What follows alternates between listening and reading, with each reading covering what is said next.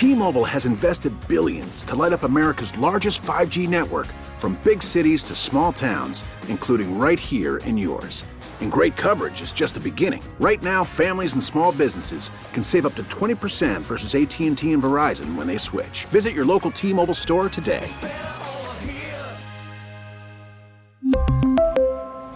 Plan savings with 3 lines of T-Mobile Essentials versus comparable available plans. Plan features and taxes and fees may vary. We get it. Attention spans just aren't what they used to be. Heads in social media and eyes on Netflix. But what do people do with their ears? Well, for one, they're listening to audio. Americans spend 4.4 hours with audio every day. Oh, and you want the proof? Well, you just sat through this ad that's now approaching 30 seconds. What could you say to a potential customer in 30 seconds? Let Audacy put together a media plan tailor made for your unique marketing needs. Advertise with Audacy. Visit ads.audacy.com. 97.1 FM Talk. On demand audio. So, our friend Cori Bush has invited Mike Brown Sr. to be her guest at the State of the Union address tomorrow. That makes no sense whatsoever. Why would you invite the father of someone who reached into a patrol car when Darren Wilson was the officer, tried to get the gun, fought with the officer, had his whole situation lied about by his friends and supporters in the sense that there was no hands up, don't shoot, and then charged the officer. We know that because of the witnesses that were brave enough to say what happened, and also because of forensic evidence. But Cori Bush is going to bring Mike Brown Sr. because he led the way when it came to um, you know energizing the riots in 2014. That's outstanding. That's excellent that we'll have that tomorrow night, and I guess it should be no surprise. We've talked about um, reparations from a variety of perspectives, and I still shake my head when I hear discussion about this, but these things are starting to get serious, which is amazing. John Murawski is with us this afternoon with Real Clear Investigations. Wrote quite a bit on this recently that intrigued me. John, how are you this afternoon? Welcome back. Hey, thank you so much. I'm doing great. Thanks Talk, for having me on. Talked about this issue for many years as a, a as a talk show host, and I, I, suppose, and you even sort of refer to this in the piece that back, you know, if you go back 30, 40 years ago, even 20 years ago, this stuff, most of us thought, well, it'll it'll never happen. How do you do this? How do you divvy up the uh, the money? Who's eligible? Boy, they're trying to figure that out right now in California, other in other places, aren't they? They are, and more than a dozen cities are uh, basically launching their own reparations programs. California is uh, working on one. Uh, they have a task force that'll make a final proposal like June, July this year. So we're going to know in uh, five months what that will spell out. And that one's probably going to be very ambitious, like nothing like most people have imagined. I think I think many people still are unaware what California is doing, but when they come, you know, they'll propose a, a, a program, and it'll be up to the legislature whether it's passed or not. So um, it's def- there's definitely going to be reparations in the United States. It may not be massive cash payments because the public fisc of these states just does not have enough.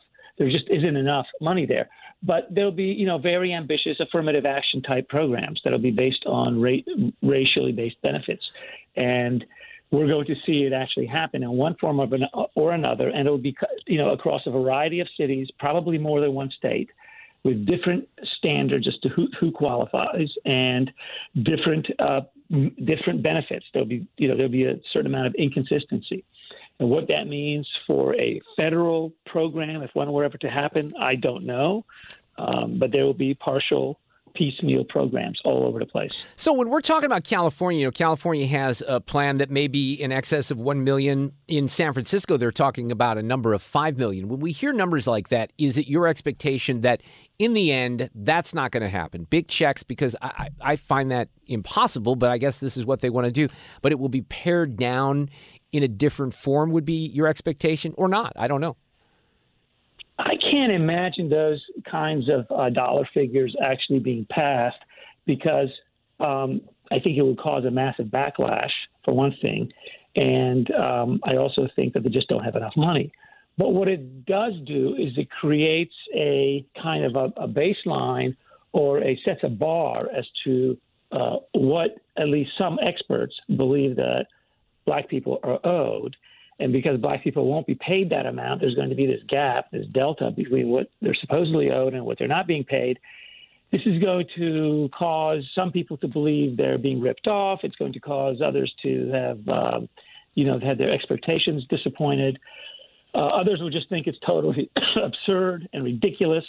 And so, you know, again, you just have an, you won't even have a single standard or a single metric, um, and it will just, you know, it will just cause any, you know, just be a, a wide range of reactions from disbelief to confusion to disappointment. Yeah. But I have a feeling that there will be nobody who will be happy. I guess that's the point I'm trying to make. Right. No one is going to come out happy as a result of this uh, taking no, place. No, because you're always going to have someone say, "Hey, wait a second, why did that person get the million dollars or the five million or whatever the number is, and I didn't because I didn't check off which box?" Did you say something, John, even in your investigation here, that like Barack Obama would not be um, eligible for something along these lines, right?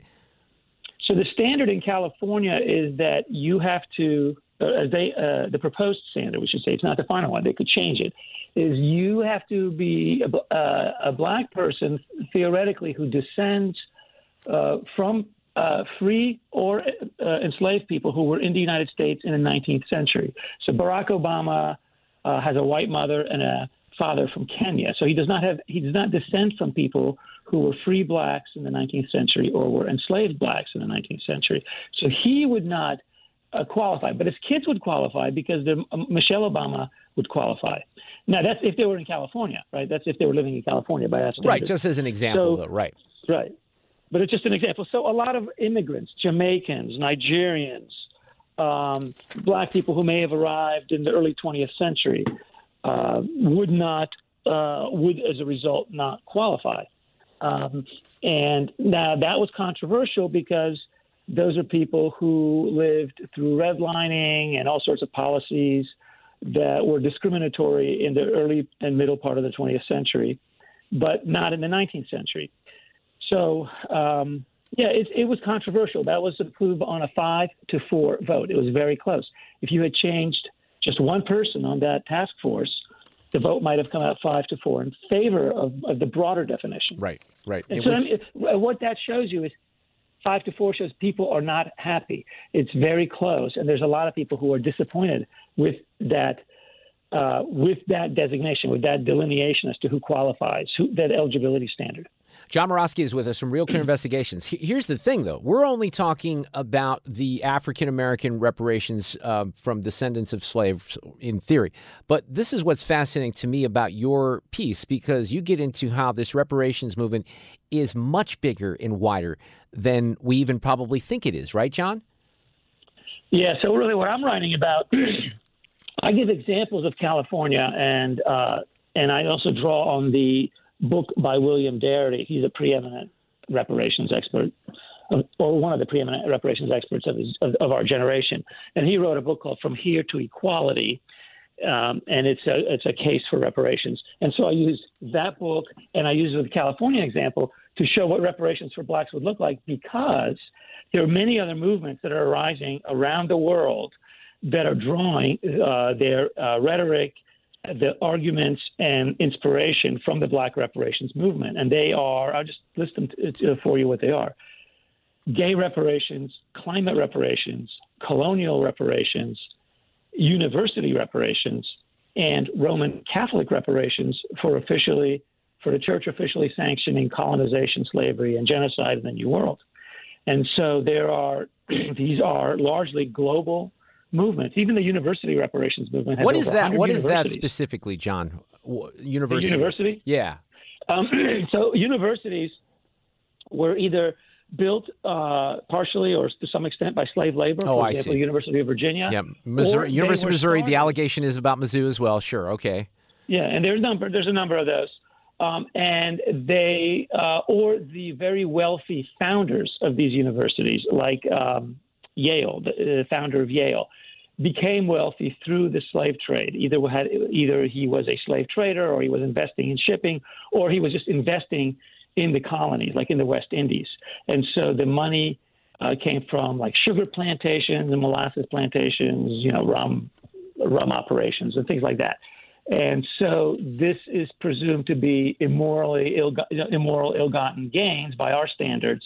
And so the um, uh, people of African descent who did all that labor should be entitled to scholarships, to uh, monuments, to remembrance projects, uh, atonement, apologies, you know, various forms of uh, compensation from the universities. There's over 100 universities, and it's it's around the world. It's not just it's in England and Scotland. I think in Canada, Australia. I think there may be some in South America as well. What what are you even refer to a book in here that was written in 2021 called "The Case for Gay Reparations"? All right, I'll bite. What are gay reparations about? Yeah, that's actually an interesting book. I would recommend that people buy read it. It's actually pretty short, and it has a lot of interesting history. So, gay reparations gets into in the 20th century around the. Um, so homosexuality has always existed, but there was never really. It's not until people moved into large cities that something arose called a gay culture. Uh, and then there was a reaction to that. It was homosexuality was severely criminalized in, in Spain, in Germany, uh, in Canada, and also in the United States. There was something called the Lavender Scare, where between five to ten thousand employees of the federal government were suspected of being quote unquote perverts, and they were fired. Some of them ended up in mental hospitals. Some of them ended up in behind bars. Some of them, a few of them, committed suicide, but they suffered um, financially and economically and psychologically for their, you know, sexual conduct. And so, gay reparations seeks to actually compensate specific named victims who are still alive. So it's not just cash to anybody who claims they're gay. You you have to be a person who actually lost their job, ended up, you know, uh, in a mental hospital, being you know treated for the illness of homosexuality. Well, that, that makes a whole lot more sense, doesn't it? Yeah, not not that I'd have to look at the different cases, but that that certainly makes a whole lot more sense if you can draw a direct correlation, right? I think that one makes sense in this in the sense that uh, it's, it's specific people for specific policies who were who were who suffered very specific actions.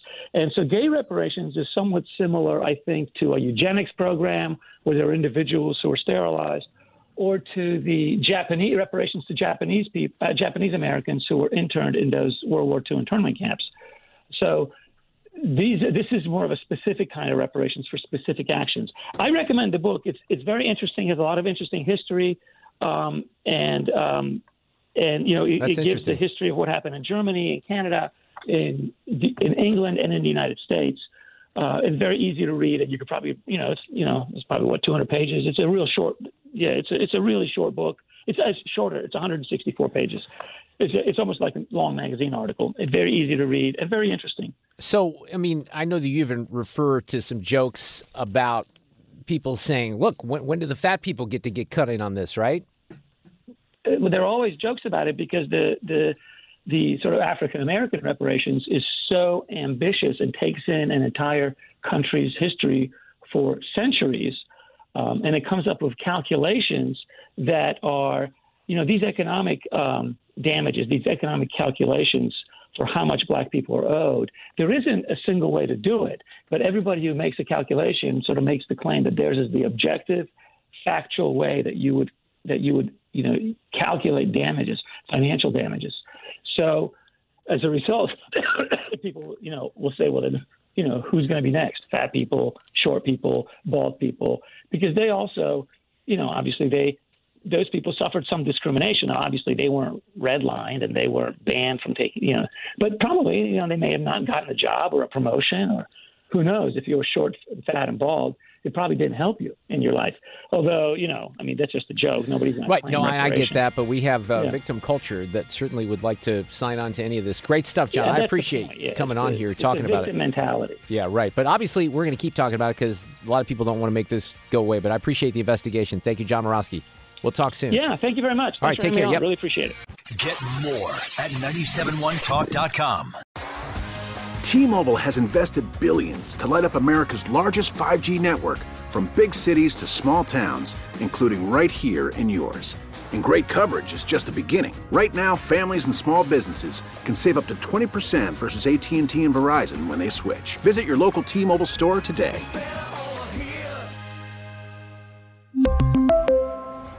Plan savings with three lines of T Mobile Essentials versus comparable available plans. Plan features and taxes and fees may vary. Protect your vehicle's engine with a full synthetic oil change and save with Mobil 1 at O'Reilly Auto Parts. Purchase five quarts of Mobil 1 full synthetic motor oil and receive a $10 O'Reilly gift card after rebate. See store for details. With your Mobil 1 purchase, you'll also receive two times points during O Rewards Bonus Points Month at O'Reilly Auto Parts. Oh, oh, oh, O'Reilly Auto Parts. Hey, Rob Bradford here. I have set out on a mission with my good friends at FanDuel to prove what I have known for some time baseball isn't boring. Now I have a daily podcast to prove it with some of the most notable people in the baseball world screaming baseball isn't boring from the mountaintops or at least agreeing to come on our show. Players, managers, GMs, and yes, even the commissioner of baseball, Rob Manfred. It has been a constant wave of baseball's most powerful voices. So join the revolution. Subscribe and soak in Baseball Isn't Boring. Listen on your Audacy app or wherever you get your podcast. You'll be glad you did.